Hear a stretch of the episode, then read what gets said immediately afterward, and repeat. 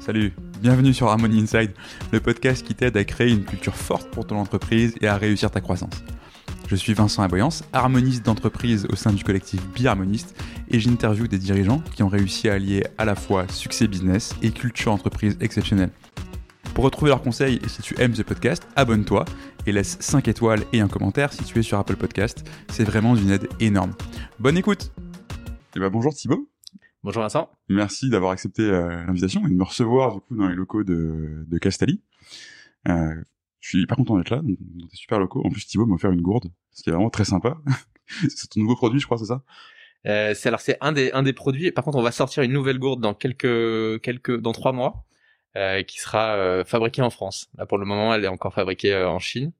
Euh, et donc on, bah, on sera très content de, on est très content de lancer cette gourde en 2000, en 2021. Bah, écoute, je suis très content que tu me l'aies offerte et j'ai hâte de voir, de voir la prochaine du coup. Euh, écoute, passage obligé Thibaut, est-ce que tu peux te présenter simplement et nous présenter Castelli? Je m'appelle Thibaut Lamarck, j'ai 41 ans, je suis papa d'une petite Anna qui a 3 ans et demi. Je suis le président et le fondateur de Castali, euh, Castali qui est une, euh, une, alternative durable aux eaux en bouteille. Notre métier, euh, c'est de venir remplacer euh, la bouteille en plastique dans les hôtels, les restaurants et les entreprises. Génial. Et alors, effectivement, tu remplaces la bouteille en plastique et c'est la première chose, je crois, qu'on voit en arrivant sur le site web de, de Castelli. C'est la mission de Castelli, euh, en finir avec la folie des, des bouteilles en plastique. Mais quelque chose qui m'intéresse toujours quand, on rencontre un, un fondateur, c'est comment est-ce que cette mission, elle t'est venue à toi euh, et qu'est-ce qui t'a amené justement à, enfin, quel chemin que tu as parcouru pour que tu te rendes compte de ça en fait? Alors, ça, c'est ancré en moi depuis euh, depuis très longtemps. J'ai un j'ai un parcours qui, euh, qui est quand même très lié à l'eau, euh, puisque j'ai démarré avec un mémoire de fin d'études sur l'accès à l'eau dans les pays en voie de développement. Euh, j'ai utilisé ce mémoire pour euh, pour me faire embaucher chez le plus gros producteur d'eau potable du monde, Veolia Environnement, euh, chez qui je suis resté cinq ans et demi, en Australie en VIE et puis après au siège à Paris. avant de rejoindre Alter Eco avec Tristan Lecomte, qui a lancé le bio et l'équitable en France dans les années 2000. Donc le, le, on va dire que le le plastique, enfin en tout cas l'eau a été un, sujet euh, pour moi, le durable aussi, et, le plastique assez logiquement. Du coup, euh, quand je suis rentré d'Australie, j'ai découvert euh, SodaStream, donc c'était 2006, et, euh, et, et, moi je suis, je ne bois pas d'eau plate, je ne bois que de l'eau pétillante. Euh, donc j'avais mes packs de, de Badois ou de ou de je sais pas quoi de San Pellegrino euh, à porter. Je le mettais bien dans le bac jaune euh, depuis euh, depuis que je suis tout petit, mais mais j'avais quand même ce déchet qui m'a toujours gêné. Euh, et, et SodaStream m'a permis de m'a permis de régler ce sujet de, de la bouteille en plastique et du déchet. Et, et je dis souvent que le meilleur déchet c'est celui qui, enfin, pas, celui qu'on ne produit pas. En tout cas, le, le meilleur déchet c'est celui que qu'on ne produit pas. Et c'est la même chose pour la bouteille. Mm. Et, et, du coup, SodaStream m'a permis de, de, de, régler mon problème de bouteilles et de déchets. Et voilà, donc 2006. Et puis, euh, bah, il s'est passé cinq ans, mais euh, en tout cas, j'avais gardé dans un coin de ma tête que j'aimais bien, euh, j'aimais bien l'idée. Euh, voilà. Ok, ça marche. Et euh, du coup, c'est une mission aujourd'hui que tu as complètement, enfin, tu as créé ton entreprise autour. Ouais. Qu'est-ce qu'est-ce que ça fait en fait d'avoir une entreprise avec une mission forte? Comment est-ce que, en quoi pour toi c'est différent d'une entreprise entre guillemets normale? euh, qui va vendre, je sais pas, des services. Alors, aujourd'hui, cette mission, elle est, elle est peut-être évidente et, euh, et, et, elle parle à beaucoup de monde. Euh, ce, qui est, ce qui est sûr, c'est que en 2010 ou 2011, euh, elle n'était pas évidente pour tout le monde. Euh, et, et, je pense au réseau Entreprendre euh, qui a refusé le dossier deux fois. Okay. je pense. Pourquoi? Parce que en fait, nous, on n'a pas inventé la fontaine à eau. La fontaine à eau, ça fait 40 ans que ça existe. c'est petit, noir, c'est fabriqué en Chine et c'est à côté des toilettes et, et, et, je pense que euh, notre innovation, qui est une innovation, euh, alors euh, c'est pas une innovation de rupture technologique, hein, c'est une innovation d'usage euh, avec un, un, assemblage de, de, de technologies et, et, de, et de contenants et de qui permet de, de venir remplacer la bouteille en plastique. Ben, cette innovation était était pas forcément bien expliquée de ma part et puis en tout cas pas bien comprise de de d'autres. Donc Qu'est-ce que ça change en fait d'être une entreprise d'émission Je pense que alors un aujourd'hui euh, ça permet de recruter euh, des talents euh, canons. On a ouais, que on, a des, ça, on a des profils de, de fous qui euh, qui postulent. On a une équipe là qui est, qui est, qui est canon euh, et je suis très content. C'était beaucoup plus difficile de recruter euh, il y a dix ans. Il y a dix ans, je pense que ah ouais. c'était la grande vague. c'était le début de la vague du digital, enfin de la seconde vague du mmh. digital. et, et c'était moins sexy de venir faire plombier chez Castelli. parce, que, parce que maintenant tu recrutes plus que des plombiers du coup c'est ça? C'est ça et je prends des top, des top gun j'ai que des plombiers top gun je comprends mais oui mais en fait c'est intéressant ce que tu dis sur la sur les, les vagues et la, vague du digital et puis la vague de l'impact enfin, qui a ce que je vois commence quand même à beaucoup prendre euh, D'ailleurs, je crois que tu vas être nommé chevalier de la Légion d'honneur pour ça. Euh, Alors c'est, j'ai eu, euh, j'ai été très euh, très honoré, mais même très surpris. Euh, on va me remettre la la, la médaille de l'ordre du mérite. Hmm. donc je, suis pas très bon en, bah, moi, non plus, moi, moi, moi, non plus, mais mais mais j'étais très honoré et, et je pense que finalement, ce qui, ce qui, euh, ce qui me marque là-dedans, c'est que euh, donc c'est sur proposition du ministère de, de l'écologie, enfin de mhm. la transition écologique, mais c'est que un, on donne à quelqu'un euh, qui n'est pas mort, et et puis deux, à quelqu'un d'engagé. donc ça, je trouve que c'est, enfin en ça, je pense que c'est quand même un, un, bon message au marché. Mmh. parce qu'effectivement, si on revient sur ton parcours, ça n'a pas toujours été simple pour toi, je crois, d'être d'être engagé. Tu as créé euh, Castelli, tu as eu? Quelques problèmes, quelques problèmes juridiques, c'est ça? Alors on a, on a bah voilà, il s'est passé en dix ans, enfin ça fait presque dix ans, hein, donc euh, il s'est passé beaucoup de choses. Euh, bah, c'est sûr qu'on a un petit peu dérangé, euh, on a un petit peu dérangé des acteurs qui étaient, enfin les acteurs de de, l'eau en, en, bouteille plastique. Mmh, bien sûr. Ok. Euh, et du coup, pour, pour revenir sur cette discussion sur la, la vague de l'impact, euh, c'est une discussion que j'ai eue aussi sur ce podcast avec avec Jean Moreau, que je, crois que tu connais. Que je salue. Voilà, et qui m'a très chaudement recommandé de t'interviewer, donc voilà. Et que je remercie alors. euh, et on a discuté effectivement de euh, en fait, cette troisième voie un peu qui apparaît, parce qu'il y a pendant très longtemps, en fait, on, on disait que enfin, l'ESS en tout cas avait une image, l'ESS de l'économie sociale et solidaire, pour ceux qui écoutent, avait une, avait une, une image de secteur dans lequel tu tirais pas de profit, ou enfin, t'allais forcément faire, je sais pas, du papier mâché, tu vois, ou je sais pas. Et en fait, des entrepreneurs comme toi ou comme Jean, aujourd'hui, vous portez cette nouvelle voie Comment tu, tu vois ça toi Comment tu vois ça se développer? C'est assez marrant l'image du papier mâché. Moi, j'aime souvent dire que le que les entreprises de l'ESS, ce n'est pas que des fauteuils euh, en papier, des fauteuils roulants en papier mâché. C'est toi que j'ai entendu dire ça. Du coup. et, et, et, du coup, euh, je pense que c'est surtout pas ça. Et euh, et, et, puis le, le sens n'exclut pas le profit. Donc euh, moi, je pense que et, et, Jean et euh, et, euh, et, son équipe et Phoenix sont un, bel exemple. Euh, c'est que aujourd'hui, euh, il y a une telle urgence de transition qu'il y a besoin d'avoir des boîtes à impact qui soient très performantes et qui permettent, euh, bah, en étant très performantes, d'avoir plus d'impact. Hmm. Je pense que un des, il, il y a pas de, il y a pas de conflit, il y a pas d'opposition entre euh, faire de l'impact et, et, grandir. Et, et moi, c'est quelque chose peut-être qui m'a tiraillé euh, il y a quelques années, mais mais si on veut avoir de l'impact, il faut grossir. Et mm. moi, je me souviens de chez Alter Eco, euh, il y avait quelque chose qui m'avait marqué. On, on, avait du café et du chocolat. Enfin, il y avait toujours du café et du chocolat, mais à l'époque, il y avait euh, peut-être plus de café. Et en particulier, il y avait un café, il y avait une référence. Donc le chocolat, c'était 50% de l'activité sur une coopérative. Donc euh, il y avait à peu près 10 millions d'euros de chiffre d'affaires sur une coopérative au Pérou. Donc avec des volumes exceptionnels et donc qui permettaient de faire vivre la coopérative et d'avoir tous les projets du commerce équitable autour de la coopérative.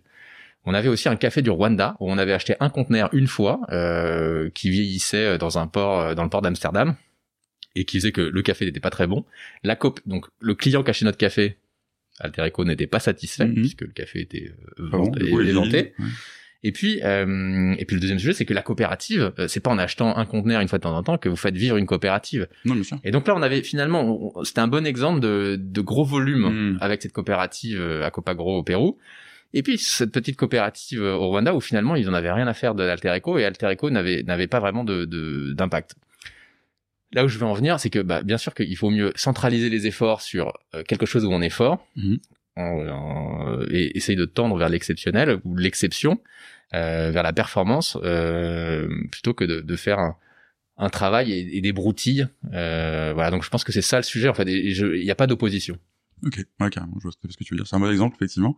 du coup, si on revient un peu sur, sur l'histoire de Castelli, euh, depuis sa création, vous avez quand même beaucoup grandi.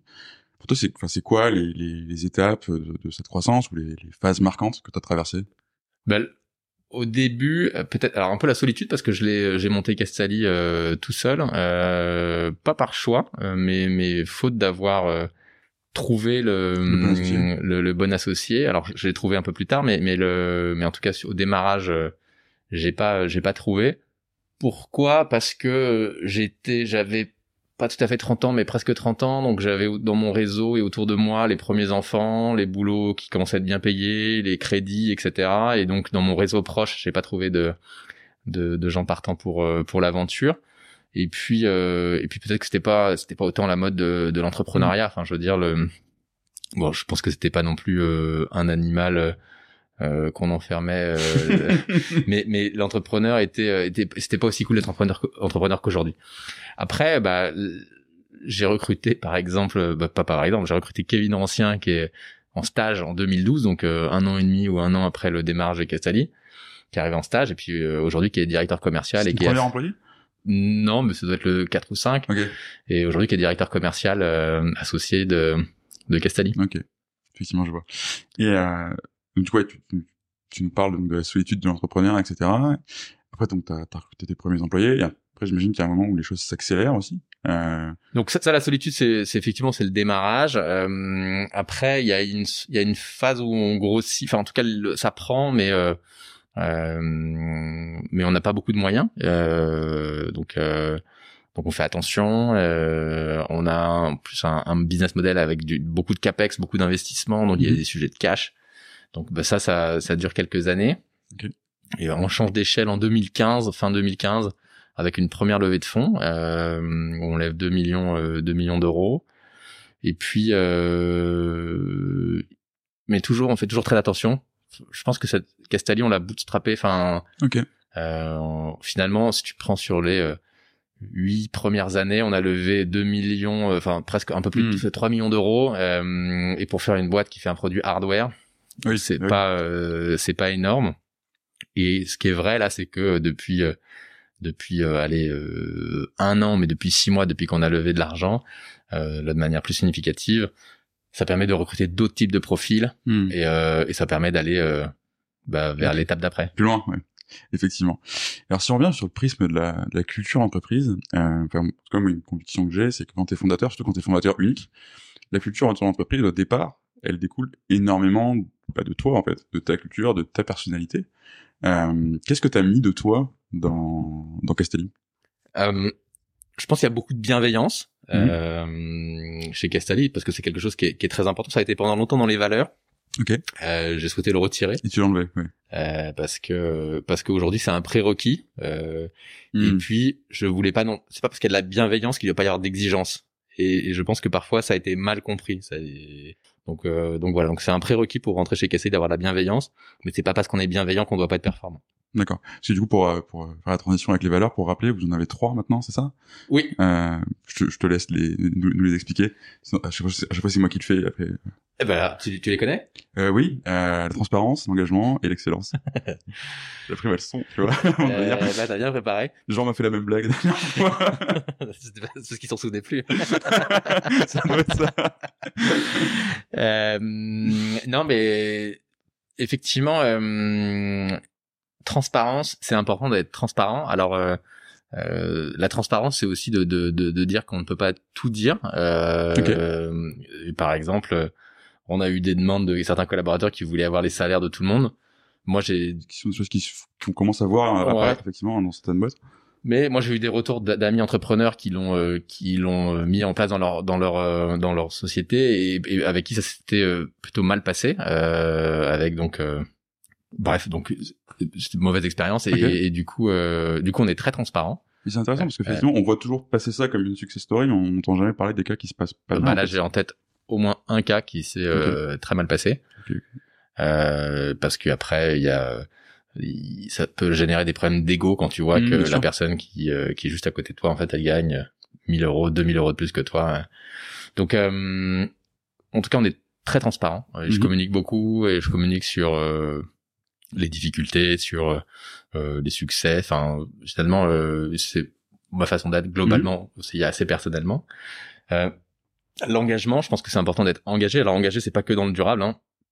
Engagé, c'est c'est aider son voisin, c'est euh, euh, son voisin de table, de, bureau. Euh, non, mais donc on a besoin d'une société engagée, euh, mhm. et je pense que ça donne beaucoup de sens de s'engager.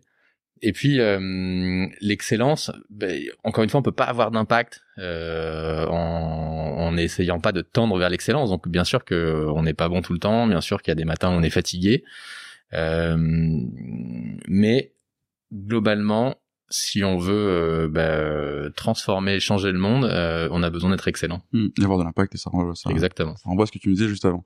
Et justement, c'est c'est ce processus de définition des, des valeurs, du coup, justement, par opposition à ce qui se passe bah, quand tu es tout seul, et- ou tes premiers employés et la culture, bah, elle, elle émerge un peu naturellement, parce que t'es, enfin, ça, ça, ça se fait avec quelques personnes qui sont là.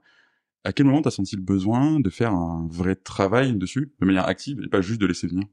Ça fait longtemps. Hein. Euh, je l'ai fait dès, euh, ça fait déjà cinq ans ou six ans que qu'on bosse là-dessus.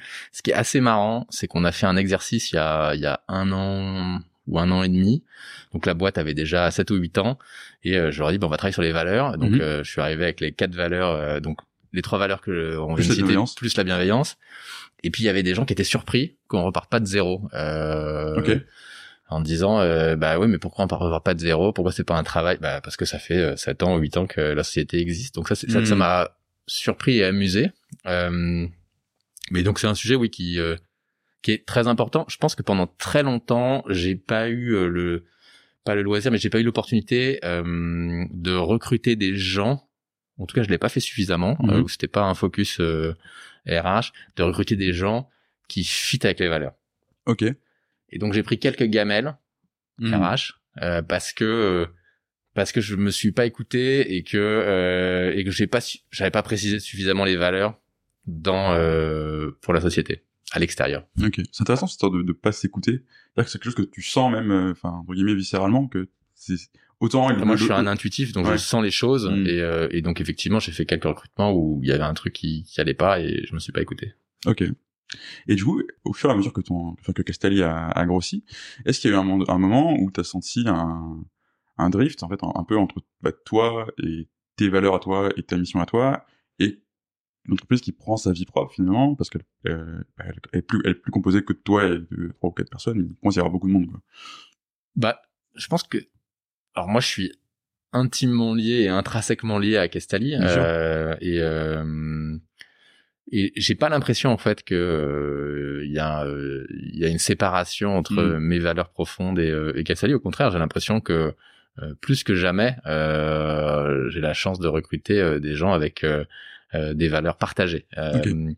Après, ça veut pas dire qu'il faut pas travailler sur les valeurs. Et donc, tu vois, je te parlais de l'engagement. Euh, on a mis en place un programme euh, d'engagement des collaborateurs Ok. euh, pour que parce que c'est bien de travailler dans l'impact ou euh, dans l'économie circulaire parce que Cassalis est un acteur de l'économie circulaire mais mais mais ce qui est bien c'est de permettre aux gens de développer euh, en fait euh, des capacités et, et donc euh, Mm.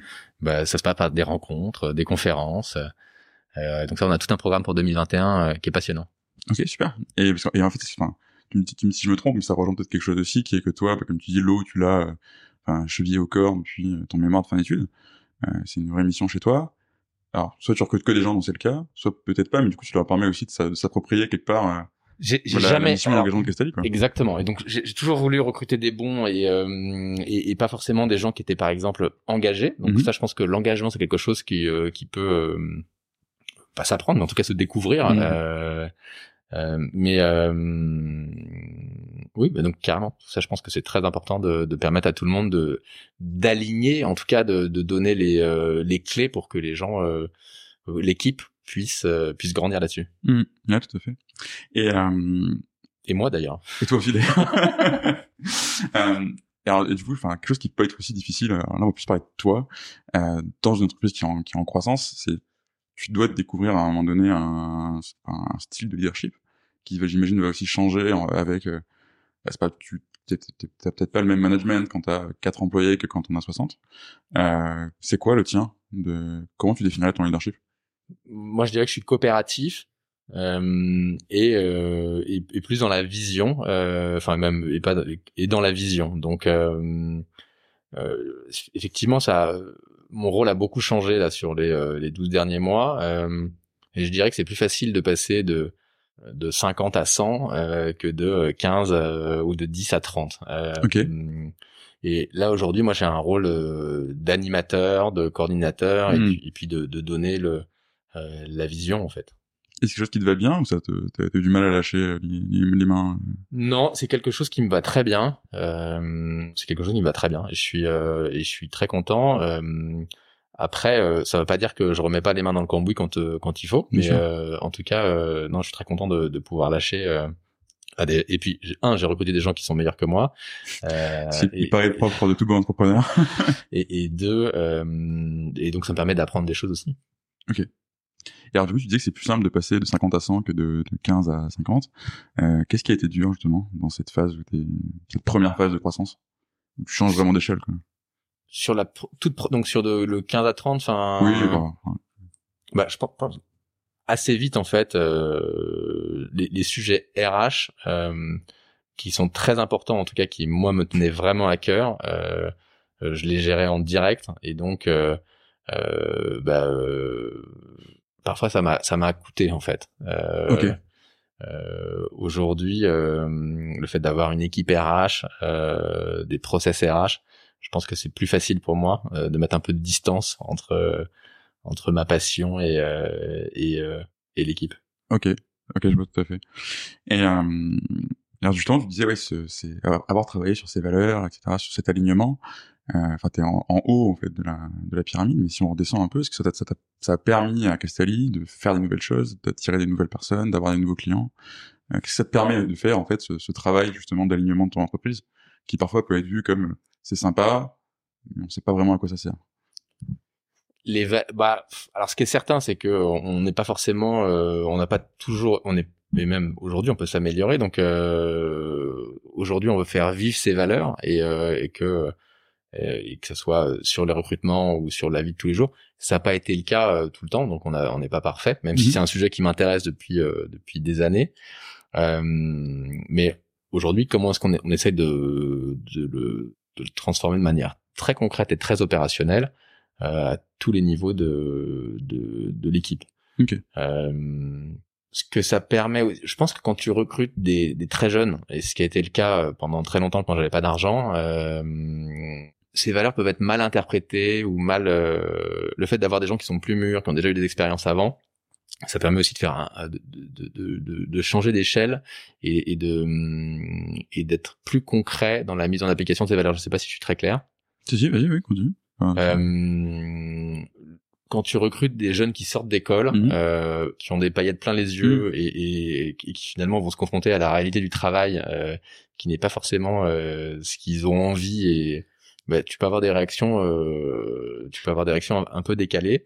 Euh, quand tu as des, des, gens qui sont euh, qui ont déjà vu des entreprises et qui savent comment ça se passe, euh, bah, ça permet, euh, je pense, d'avoir beaucoup plus de recul en tout cas sur euh, sur la vie en entreprise Et, sur la mise en application de ces valeurs. Ok. Et je, me, je me posais une question et tu me dis, enfin, si je me trompe, en fait, vous avez très longtemps quasiment exclusivement B2B, voire exclusivement B2B. Euh, tu travailles avec les hôtels, les restaurants, les entreprises aussi. Dans l'entreprise d'avant, on avait une bouteille Castelli qui, qui est arrivée, on était tous très contents. Euh, et du coup, tu vas aller vers le B2C euh, avec ces magnifiques gourdes et avec un autre produit aussi, si je me trompe pas, du parfum pour l'eau. Ouais. C'est toujours sur la table? Tout à fait. Ouais. J'ai hâte de voir ce que ça va donner.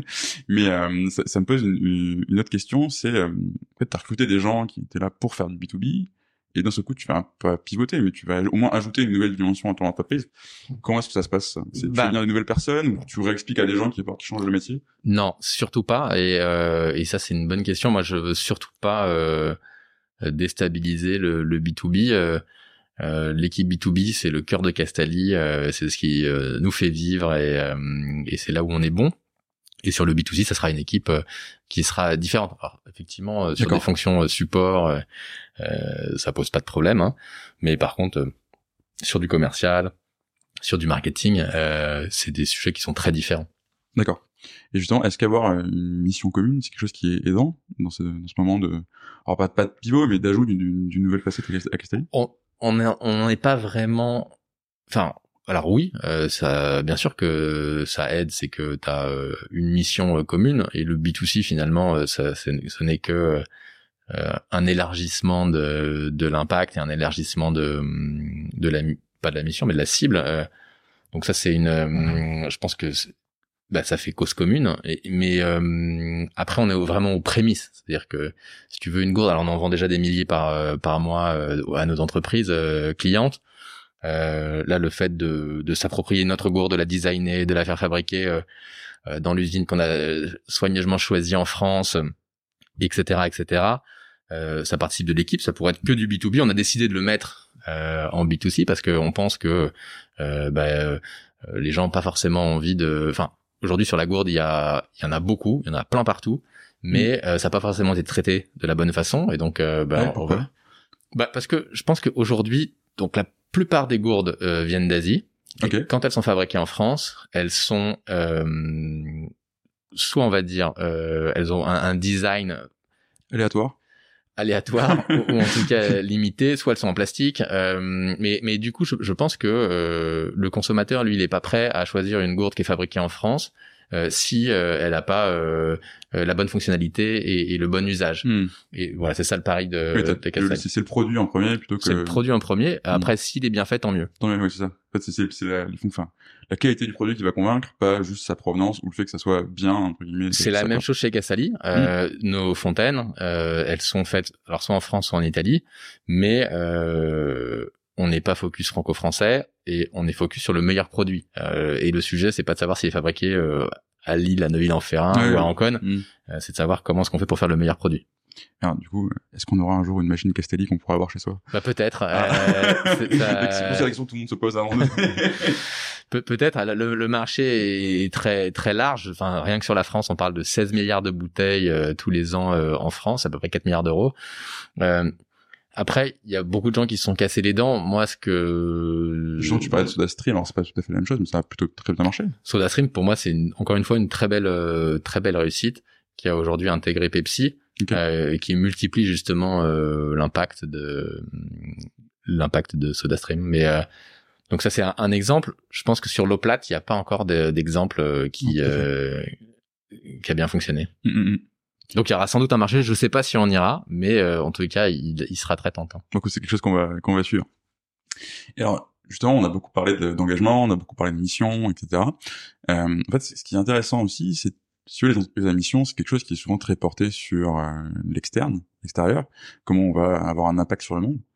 Euh, mais la question aussi, c'est comment est-ce que tu appliques cette mission en, en, interne? En fait, le fait d'être de vouloir en terminer avec la folie euh, des bouteilles en plastique, mais enfin, mais aussi tout ces, toute sa transparence, cet engagement, etc. Qu'est-ce que vous faites de, différent, de différemment chez Castelli que tu penses que d'autres entreprises font pas?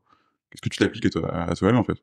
Euh, ce qui est certain, c'est que la cohérence, c'est hyper important. Euh, et donc, à la fois, on essaye d'être exemplaire sur la partie produit et, donc sur la partie, enfin, le, produit et le service qu'on vend. Euh, mais on, on, parle souvent d'expérience client, mais je suis persuadé que l'expérience collaborateur, elle est, euh, elle est importante euh, aussi. Et donc, ben, on fait plein de choses qui permettent de, de raisonner pour pour l'équipe. Donc, ben, par exemple, on a mis en place pendant le confinement Mocacare, qui est un service d'écoute avec un coach ou un psy, mmh. et qui permet à l'équipe de manière anonyme euh, d'avoir euh, un suivi euh, pour quelques séances et puis le cas échéant après être basculé chez un professionnel. Donc ça, il y a eu deux confinements quand même qui, qui ont été vécus de manière très différente dans, dans l'équipe en fonction des, on va dire des conditions matérielles de chacun. Bien sûr. Et, et donc bah, ça typiquement, on l'a mis en place très peu de temps après le, le confinement. Donc euh, Mocaker, voilà, c'est une, bonne, une bonne boîte, une super boîte et avec un super. Ah, c'est une boîte. je crois que c'est un programme interne. Non, non, et avec un, avec un super entrepreneur qui euh, qui pilote euh, qui pilote ça.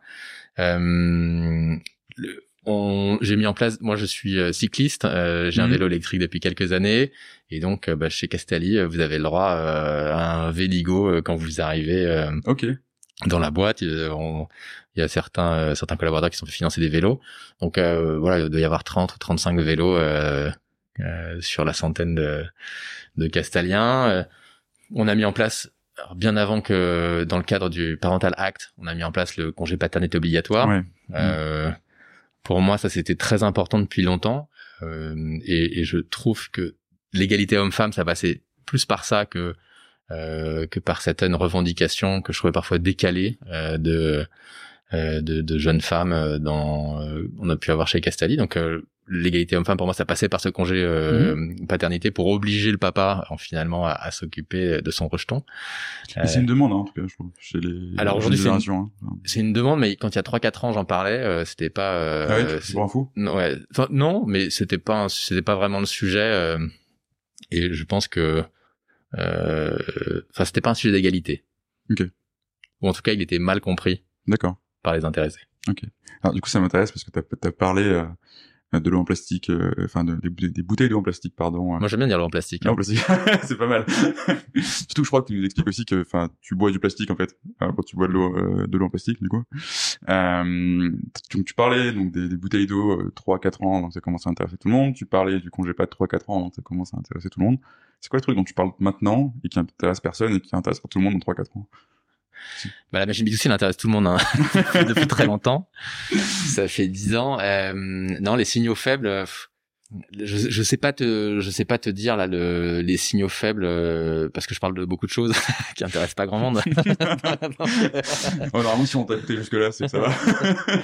euh, non, je, je sais pas, euh, je sais pas te dire. Il y a, y a, plein de choses qui sont qui sont passionnantes. Ce qui est certain, c'est qu'aujourd'hui, euh, il y a beaucoup de sujets qui me passionnent. Euh, que ce soit sur, euh, par exemple, dans l'alimentation. Moi, j'ai découvert avec, on a une partie quand même, on a 15% de nos clients qui sont des, des restaurateurs, des chefs mmh. et des restaurateurs. Et donc, j'ai découvert ce que c'était bah, la vie, la vie du restaurant, ce que c'était que le produit, ce que c'était que la transformation. Mmh. Euh, la saison et, euh, et c'est absolument passionnant aujourd'hui. Alors c'est des, des sujets euh, qui sont qui sont quand même dans les médias, qui sont un peu partout, mm. mais, mais je pense qu'on est quand même au, au, au début de du produit, du produit brut, du parce que ce qu'on voit, c'est quand même que l'industrialisation et la surtransformation, enfin, euh, ça a beaucoup, euh, ça a beaucoup d'impact sur la santé mm. euh, et et je pense qu'il y a encore un parcours absolument gigantesque. Je le vois autour de moi en tout cas euh, sur cette partie euh, évangélisation du produit. Mais alors je vois plein de projets, plein de startups qui passent là-dessus. Euh, je viens de mettre un ticket dans une boîte qui s'appelle euh, Omi et compagnie, euh, euh, qui est là-dedans. donc, et, mais quand on voit que c'est qui le patron, il y a quatre ans n'existait pas et que c'est aujourd'hui le premier vendeur de lait, c'est un, tu vois, c'est une hmm. bonne illustration du fait que le, le produit quand même devient primordial pour le consommateur. Tout à fait. Et alors justement, en fait, donc euh, si on si on laisse un petit peu Castelli, tu fais aussi partie d'un écosystème en fait, puisque je crois que enfin tu dis tu viens de le dire, t'es investisseur, euh, enfin à titre personnel ah. en, business angel. Ouais. Tu bosses aussi chez 50 Partners Impact. Ouais, alors je, viens de je viens de rentrer dans l'accélérateur là. Ok, c'est ça. Et donc du coup, comment est-ce que tu vois cet cet, euh, cet écosystème évoluer? Et l'autre question, c'est est-ce que l'écosystème, enfin, est-ce que l'impact n'a vocation à, à atteindre que des entreprises qui sont à impact construites autour de ça, ou est-ce que chaque entreprise peut intégrer cette dimension ou pas? Je sais pas si je suis très clair dans la question. Bah, non, mais je pense que toutes les entreprises peuvent euh, peuvent donner du sens et euh... alors ça c'est un sujet euh... c'est un sujet qui est passionnant. Euh, les donc toutes les entreprises peuvent pas être à mission. Euh, c'est pas possible et, et c'est pas très grave. Euh, et, et, et, même c'est pas forcément souhaitable. Et, et c'est pas souhaitable et c'est pas très grave là, il y a un petit peu un gros micmac euh, entre. Euh, en fait, toutes les entreprises veulent devenir à mission mhm. euh, pour des sujets de RH, de com, euh, et je pense que c'est pas très grave. Si on, on parle de l'écosystème, ce qui est certain, c'est que là, il y a énormément de projets qui, euh, qui sortent, qui, qui, peuvent, qui sont des entreprises à mission, enfin qui sont des entreprises missionnaire euh, et, et, ça je trouve ça génial. Il y a énormément de fonds d'investissement euh, à impact mhm. qui, euh, qui se lancent.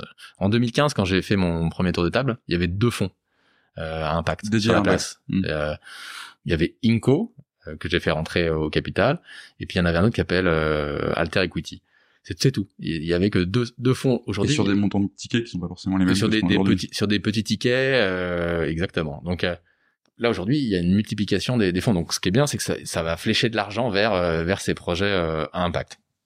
Mais après, donc pour revenir sur le, est-ce que toutes les entreprises peuvent être à, mission? La réponse c'est non. Je pense que euh, on le voit, euh, Guillaume Gibaud, euh, mhm. euh, enfin le Slip est devenu une entreprise à mission, et je pense que il y a il avait toutes les raisons de devenir une entreprise à mission en faisant finalement en rapatriant on va dire la production de d'un produit somme toute assez alors très utile mais mais mais basique entre guillemets en tout cas il a fait quelque chose de trendy d'ailleurs je pense que ça c'est un pull euh, qui vient de qui vient de chez lui hein c'est un, un pull le site français ouais ah non je savais pas je, savais pas que le site français faisait des pulls donc tu m'apprends quelque chose avec Saint-James mais mais euh, mais donc quelque chose donc euh, et, et, en faisant travailler des artisans français et en rapatriant euh, enfin il n'y a pas de raison finalement qu'on produise ça en Asie hmm. et après il y a d'autres marques euh, euh, de dans le, le, vestimentaire qui vont se dire entreprise à mission euh, et qui euh, et qui vont continuer à produire dans des usines où ils auraient pas envie que leurs enfants bossent. Et moi ça, ça me révolte en fait. Enfin, hmm. donc je hmm. pense qu'il y aura un peu de ménage. à la cohérence quoi. Il y aura un peu de ménage à faire euh, là-dedans parce que euh, parce que tout le monde voudra être entreprise à mission et et donc on le voit dans un cas c'est hyper pertinent et puis dans l'autre euh, bah on comprend pas pourquoi en fait pas parce qu'on plante trois arbres qu'on est entreprise à mission. Enfin, c'est pas mal ça, effectivement. Euh, et alors du coup, une question un peu un peu connexe ou pas, tu me diras. Trois euh, arbres ou trois millions d'arbres, c'est pas le sujet en fait. Ah du coup, c'est quoi le sujet ça ben, le sujet c'est est-ce que le modèle que vient remplacer quelque chose qui euh, qui ne va pas dans le enfin qui n'est pas durable ou qui euh, ou qui pose un problème hmm. ou euh, enfin comment est-ce que je fais finalement euh, évoluer le monde dans lequel je vis? Ok, ok. Et alors du coup, la, la, la question que j'allais te poser avant, c'était, euh, donc, enfin comme tu le sais, nous on, on, travaille énormément sur la culture entreprise, notamment entre autres choses, mais c'est pour nous, c'est en fait c'est le système cohérent qui fait que ton entreprise va, va, justement être alignée et chacune de ses parties va s'entraider, créer des cercles vertueux, c'est ça qui va te permettre d'avoir des résultats. Euh, Est-ce que tu penses que c'est un sujet dont on parle trop, pas assez? Est-ce que tu crois qu'il y a des choses à faire dans ce secteur? Alors dans les startups, il y a eu, euh, mais ça fait ça fait quelques années déjà, il y avait cette histoire de de valeur et d'alignement euh, assez fort, euh, parfois un peu peut-être un peu fake, euh, mais mais je pense que c'est quand même ça qui qui fait vivre et qui fait venir les, les gens le matin. Donc je pense que c'est primordial. Ce qui est très important, et là où en fait on peut pas tromper euh, le, le, collaborateur, c'est la cohérence. Euh, mm. Et, euh, et c'est ça que alors c'est jamais parfait, hein, euh, mais euh, mais en tout cas chez Cassali, c'est un, système vivant. Hein, donc, euh. exactement. Donc chez Cassali, on essaye vraiment d'être le plus cohérent possible en permanence. Mmh. C'est aussi ce qu'on prêche euh, avec nos clients et qu'on aide nos clients à, à faire. Donc, euh, je pense qu'on est sur un terrain d'entente. Euh, alors, j'ai une, j'ai deux petites questions pour toi. Euh, la première, pour revenir sur l'impact. Euh, en fait, j'entends énormément de jeunes, ou peut-être même de moins jeunes, qui se disent mais quand même, il faudrait que je quitte mon bureau à la défense ou ailleurs et que je, monte une boîte. Ils ont toujours envie de monter des boîtes maintenant dans l'économie circulaire, l'impact. Il y a autant de sujets que, que de gens. C'est quoi le conseil, toi, que tu leur donnes, toi qui l'as fait un peu en avance de phase, du coup? Bah, moi, je pense qu'il faut le, il faut le faire. Enfin, alors d'abord, s'ils sont, euh, faut, faut, imaginer que ça n'a pas été facile pour moi euh, de quitter euh, déjà Veolia pour Alter Echo, parce que mhm. Veolia, j'étais quand même euh, avenue Kléber, j'étais place de l'Étoile. Super, une super belle boîte française. exactement. je voyageais aux quatre coins de la planète en business. Enfin, mais c'est pas ça qui en fait ce que j'ai réalisé très vite c'est que c'est pas ça qui m'animait c'est cool de, c'est cool de le faire une fois parce que j'ai connu ça aussi tu le fais une fois c'est sympa tu vois le truc t'en profites un peu et après vite tu te rends compte que bon et maintenant il y a quoi tu vois. Exactement et, et, à partir du moment où euh, ben si t'as même pas besoin de le faire une fois que tu le lis et que tu te dis bah oh, peut-être que j'ai pas besoin de le faire une fois euh, non mais surtout il faut pas avoir de regrets. Et je pense que ça c'est à chacun de, de voir ce qui est important euh, important pour soi et ce qui euh, ce qui va euh, les, animer chacun. Moi de passer de l'étoile à Bastille dans l'open space d'Alter Echo, ça m'a plutôt rassuré dans le fait que bah, finalement j'étais un homme de euh, de PME, de TI, euh, mais euh, de start-up, mais que j'étais pas très attaché ni au cadre ni aux apparences. Mmh. Et alors, du coup, une autre question qui est toujours la question qu'on pose en, en, fin de ce podcast. Et peut-être ah, juste le, il y a un, un, programme. Donc nous, on a en permanence un stagiaire de um, On Purpose. Euh, et donc ça, euh, je sais pas si tu le connais. Non, non. Ça permet à des à des cadres euh, de, de, grands groupes euh, de, de venir pendant euh, de faire deux missions de six mois dans des dans des boîtes de l'ESS et je le recommande vivement parce que c'est aussi un entre-deux. Euh, ça permet par exemple de prendre un congé sabbatique euh, dans telle ou telle boîte euh, et, euh, et de venir se tester Hmm. à la réalité du terrain et, euh, et à la réalité de euh, de, de l'ESS. Et du coup, j'imagine que c'est des programmes que tu mets en place à l'échelle de l'entreprise, c'est ça? Ou du- n'importe qui peut le faire? Alors, c'est-à-dire n'importe. Alors, nous, nous, on reçoit de stagiaires. Enfin, Ouais. ça, ça s'appelle des associates, mais mais le hum, mais donc c'est des gens qui ont entre 30 et 40 ans, Ok. euh, donc ont entre euh, entre 5 et 10 ans ou 15 ans d'expérience, euh, très qualifiés, mais mais qui se donnent un an pour euh, pour changer de carrière. D'accord. Donc tu peux, enfin, tu es cadre dans un, dans un grand groupe ou autre. Ouais. Tu peux de ta propre initiative euh, faire ça. T'as pas besoin que ton entreprise soit partenaire de On Purpose. euh. Alors, l'entre, l'en- non, l'entreprise, c'est la, la personne va s'inscrire chez Unpurpose. Par contre, nous, Castelli, on est partenaire d'Unpurpose. pour recevoir des gens. Ouais. Ok, ça marche. Je pense que ça intéressera du monde. Ça, c'est un très bon programme. Ça, ça permet en plus de, de, de pas, euh, de pas se lancer complètement euh, et d'avoir une sorte de, Un filet de sécurité. un filet de sécurité. Après, se lancer complètement euh, quand il y a pas d'enfants, pas de, pas trop de crédit, pas trop de, ouais. Je pense que c'est très français de vouloir avoir ceinture, bretelle, parachute. Globalement, euh, il faut, faut se dire que c'est possible de rebondir. Enfin, Mm. euh, et même si on se rate sur un truc, ben on retrouvera euh, quelque chose. Enfin, je pense qu'il faut pas hésiter. Et surtout, je pense que ça passe très vite une vie, euh, très très vite. Et, euh, et ce que j'essaye de me dire moi, c'est euh, j'essaie de profiter quand même euh, au maximum euh, de tous les moments. Hmm. J'ai presque que ce que ce soit le mot de la fin parce que c'est- pas mal du tout. Euh, J'ai comme te poser ma dernière question, euh, Thibaut. En fait, euh, toi qui as travaillé justement sur ta culture entreprise, qui as travaillé euh, sur tes valeurs, quel conseil que tu donnerais à un chef d'entreprise qui, euh, qui hésite un peu parce que ça prend du temps, ça prend de l'argent, parce qu'il est pas convaincu? Bah, je- non, je pense que c'est- un point qui est, qui est très important. encore une fois, pour aligner, pour aligner l'interne et l'externe, c'est un point qui est important pour recruter euh, et pour recruter les, les meilleurs. Euh, donc, je pense que c'est c'est pas du tout une perte de temps. Et puis, ça permet aussi de, de, de grandir, de se remettre en question. Euh, ça permet de, c'est vivant. Hein, donc, euh, euh, là, tout à l'heure, on parlait de de la bienveillance qui, euh, qui finalement n'avait plus sa place euh, dans nos dans nos valeurs. Euh, donc je pense que c'est quel euh, alors, pour ceux qui n'ont pas écouté le début, euh, c'est que c'est un prérequis aujourd'hui. C'est vrai que c'est plus rare, ça, les gens qui écoutent pas le début, mais qui écoutent que la fin. Euh, mais euh, donc je pense que c'est un, un très bon travail et c'est ni une perte de temps ni une perte euh, ni une perte d'argent. ok. Eh ben super, écoute, merci Thibaut. Je te propose qu'on s'arrête là, euh, si ça te va. Merci Vincent. Ouais, écoute, c'était génial de t'avoir. À, à bientôt. Salut.